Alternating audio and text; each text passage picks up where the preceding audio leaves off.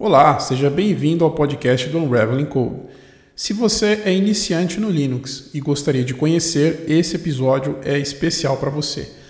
Nesse episódio, nós vamos discutir o que é Linux de uma maneira mais direta e simples. Vamos nos questionar e responder essa pergunta: por que tantas distribuições? Vamos olhar para o cenário corporativo e ver quais dessas distribuições são as mais utilizadas. Depois a gente vai discutir a importância de você ter o Linux no seu currículo profissional. Vamos lá então?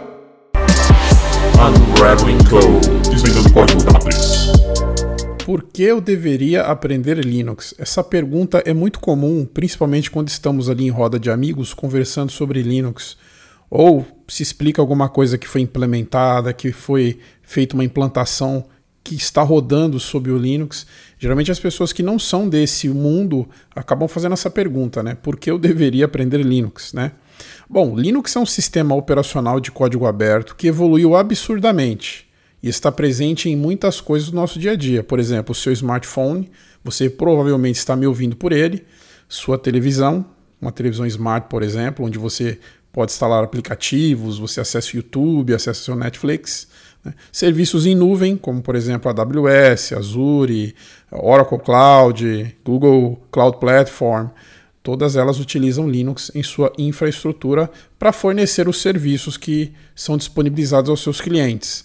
Muitas vezes você tem um Linux rodando ali, mas não sabe, né? meio que invisível. E talvez você não saiba que é, no teu roteador aí de internet que está sobre a sua mesa, você tem um Linux rodando dentro desse, desse cara aí. Né? Interessante que muitas pessoas não sabem disso, mas o seu roteador ou os roteadores são movidos a Linux. Você sabia que o Android usa um kernel Linux? É muito enriquecedor conhecer o Linux, pois a utilização desse sistema operacional se deu tão intensa nas últimas duas décadas que pareceu realmente algo de outro planeta. Foi um boom, foi algo assim é, estrondoso. Eu lembro que quando o Linux surgiu, havia muito preconceito, porque era um sistema operacional de código aberto, por ser gratuito, mas ao longo dos anos, em virtude da contribuição da comunidade open source, o sistema operacional foi crescendo cada vez mais, foi se tornando mais robusto, foi se tornando mais adaptável e hoje está por aí, rodando em várias coisas e muitas delas a gente nem imagina. Já ouviu falar em várias distribuições Linux por aí, não é? Mandrake, Slackware, SUSE, a pronúncia é SUSE porque é alemã essa distribuição, o Kurumin Linux antigo, Ubuntu, Fedora, um, CentOS, tem um monte, né?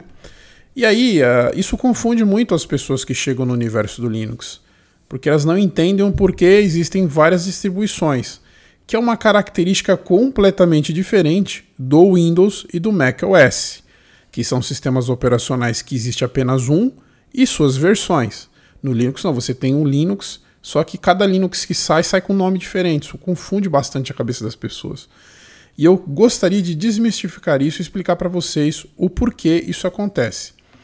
Só que antes disso é importante a gente entender o que é o Linux. Esse é o ponto-chave da compreensão desse assunto. Porque muitas vezes a gente vê um sistema operacional por uma tela, uma interface gráfica. Né? E não, o sistema operacional ele tem muita relação com aquilo que ele é por dentro, que é o que a gente chama de kernel. Vocês já ouviram falar disso em algum lugar. Então, o Linux, que ele é? O Linux é um kernel, simples assim. Não tem muito que ficar enrolando e, divagando. Linux é um kernel. E o que é um kernel? Um kernel é como se fosse um motor. Imagina o carro que você dirige. Se você dirige, uh, você tem contato com o quê? Com uma interface que é o que? O volante, o câmbio, o painel com as informações como é, o nível de combustível, velocidade em quilômetros e assim por diante. Você não tem contato com o motor diretamente. Você não vai lá pôr a mão no botão para passar, no, desculpa, no, no motor para poder passar uma marcha. Você não, não faz isso.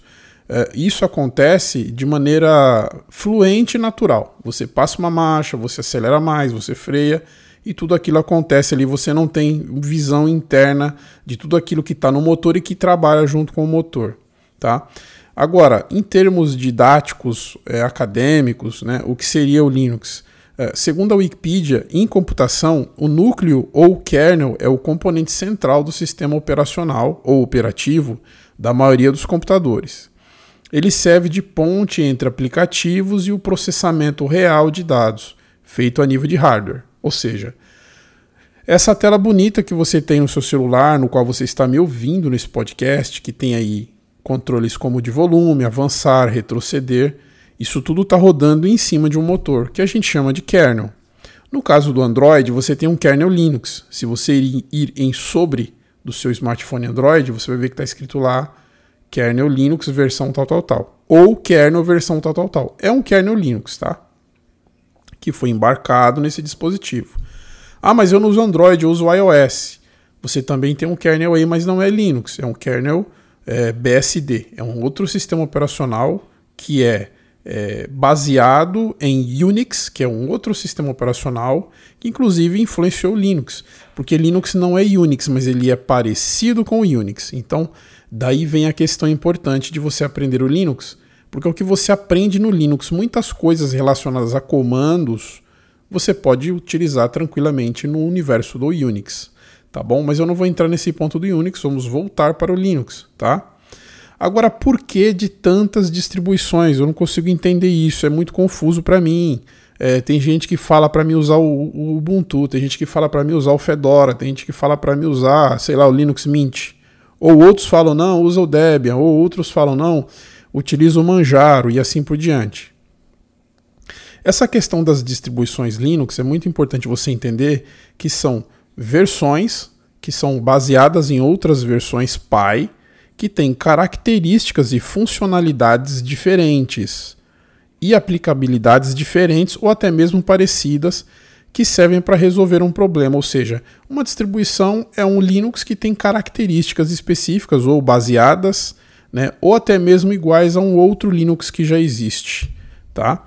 No caso de novas versões, é, essas novas construções acabam sendo compartilhadas entre as outras distribuições, então todo mundo ganha. Isso existe exatamente porque o software é um software de, de código aberto, né, o software open source, e graças a esse tipo de é, funcionamento, né, digamos assim, colaborativo, todo mundo se beneficia. Tá? Então é por isso que você tem essas, essas várias variações, digamos assim. Né? É, não entenda as distribuições como se fossem times de futebol que vivem é, como rival, né? Não, nada disso. Cada qual é cada qual e cada um faz lá do seu jeito. Com certeza você já deve ter ouvido o nome de alguma dessas distribuições aqui. Por exemplo, Red Hat, CentOS, SUSE, né? Uma curiosidade aí, a pronúncia nativa é SUSE, né? Porque é alemã essa distribuição. Oracle Linux, Aí fala assim: olha, a Oracle tem Linux. Sim, a Oracle tem uma distribuição Linux. Né? Debian, muito comum a gente ouvir Debian por aí. O famoso Ubuntu, que todo mundo comenta, né, em razão da, da característica de ser um Linux fácil de se instalar. Ele é completamente plug and play. Hoje a maioria dos Linux são, né? Poderia dizer assim. Uh, mas o Ubuntu ele tem algumas coisas que, que, que, chamam bastante atenção. Realmente ele é um Linux muito automatizado em termos de configuração de hardware. É... Não que Linux não faça isso, tá? Todos fazem, mas é que o Ubuntu tem algumas coisinhas a mais ali, um plus a mais que dá a ele é, essa fama de ser um Linux plug and play para pessoas que são iniciantes, né? Uh, então assim, com certeza você deve ter ouvido falar de alguma dessas distribuições. Agora, uma coisa que é importante você saber e compreender é que as distribuições elas são baseadas em outras. Então a gente pode criar aqui uma árvore de ramificação. Então quando eu falo para vocês do Ubuntu, entenda que o Ubuntu ele nasce do Debian. Então Debian é o pai do Ubuntu. Da mesma forma, o CentOS, assim como o Fedora que é outro Linux que com certeza eu acho que você já ouviu falar, são filhos do Red Hat. Assim como também, por exemplo, o Oracle Linux, que também baseado no Red Hat. Tem os binários do Red Hat, inclusive. A Oracle até deixa isso bem claro lá no site dela para assim chamar a atenção dos seus clientes e falar, olha, o nosso Linux é um Linux de excelentíssima qualidade, porque ele tem os binários do Red Hat. E para gente que estuda do assunto, se você pesquisar, você vai ver a grande reputação que o Red Hat Linux tem. Né? Não só porque ele realmente é uma distribuição muito poderosa, incrível, fascinante, muito segura, é, incrivelmente polida, mas também porque tem uma empresa por trás que é a própria Red Hat que o mantém e que fez assim grandiosas inovações no, no, no, no, contexto do open source, inclusive até com parte de virtualização contribuído com o desenvolvimento de hypervisors. Depois a gente vai falar um pouco mais sobre isso mais para frente. E também a gente vai falar mais para frente de Linux voltado a desktop, tá bom? No próximo episódio. Agora, Linux para sua carreira profissional. O que, que muda na sua vida se você souber Linux? Muitas pessoas me fazem essa pergunta. Ah, eu sou um programador .NET, por exemplo. Para que, que eu preciso aprender Linux? Ah, eu sou um programador web. Para que, que eu preciso aprender Linux? Né? Ah, eu sou uma pessoa que trabalha com infraestrutura. Para que, que eu preciso aprender Linux? Simples. Como Linux é largamente utilizado em ambientes de nuvem, por exemplo, como a gente falou há pouco, cloud, né, e entre outros contextos da tecnologia, você sabendo e tendo domínio, não falo o domínio máximo, né, mas assim, o domínio essencial e necessário para aquilo que você precisa realizar na sua atividade, isso com certeza vai dar um plus no seu currículo. Vai gerar um peso curricular muito satisfatório e muito positivo para você. Porque você vai ser um profissional interessante um profissional que consegue trafegar entre outros universos, no caso do open source, e realizar coisas muito interessantes. O Linux na infraestrutura, por exemplo, é maravilhoso. Fazer um deploy de uma aplicação web, rodar uma aplicação web num container, esse container rodar em cima de um Kubernetes para fazer a orquestração desse container é, que está rodando em cima do Linux. Né? O que é orquestrar um container? É eu conseguir escalar esse container, dar mais memória para ele, multiplicar esse container é, em mais instâncias para que aquele serviço que está ali naquele container rodando possa atender mais clientes, né? entre outras coisas legais. Então, é, tudo é muito válido, válido e muito importante. Né? E, e sempre eu deixo claro, às vezes a gente até brinca, eu no grupo de amigos a gente até gera um, um, um, cenário assim de meio que treta para o pessoal se divertir, porque muitas vezes a diversão faz parte do aprendizado, mas eu não deixo aqui de lado o Windows e a sua importância, tá? O Windows Server e a sua importância, tá? Mas é, eu acho que seria legal você aprender os dois, tá? E não precisa nem falar, né? Linux em Big Data é, é, é líder de mercado principalmente quando você vai para a esfera é, de aplicações como o Spark, por exemplo, o Hadoop, você vai ver ali tudo isso rodando em cima de um Linux. Bom, ficamos por aqui. Até o próximo episódio. Eu agradeço você pela sua audiência. Compartilhe esse conteúdo com pessoas que têm interesse sobre o assunto, porque ninguém sabe tudo. Então a gente está aprendendo juntos e juntos, né? Nós somos melhores. Então é isso, ficamos por aqui. No próximo episódio nós vamos tratar do assunto sobre Linux voltado para desktop. Desktop, inclusive workstation, para você fazer seu ambiente de desenvolvimento para quem é desenvolvedor. Tá ok? Então, ficamos por aqui. Desejo para vocês uma excelente semana. Hoje ainda é terça-feira, tem muitos dias aí para rolar até o final da semana. Muito sucesso, muita realização e até a próxima. Tchau, tchau.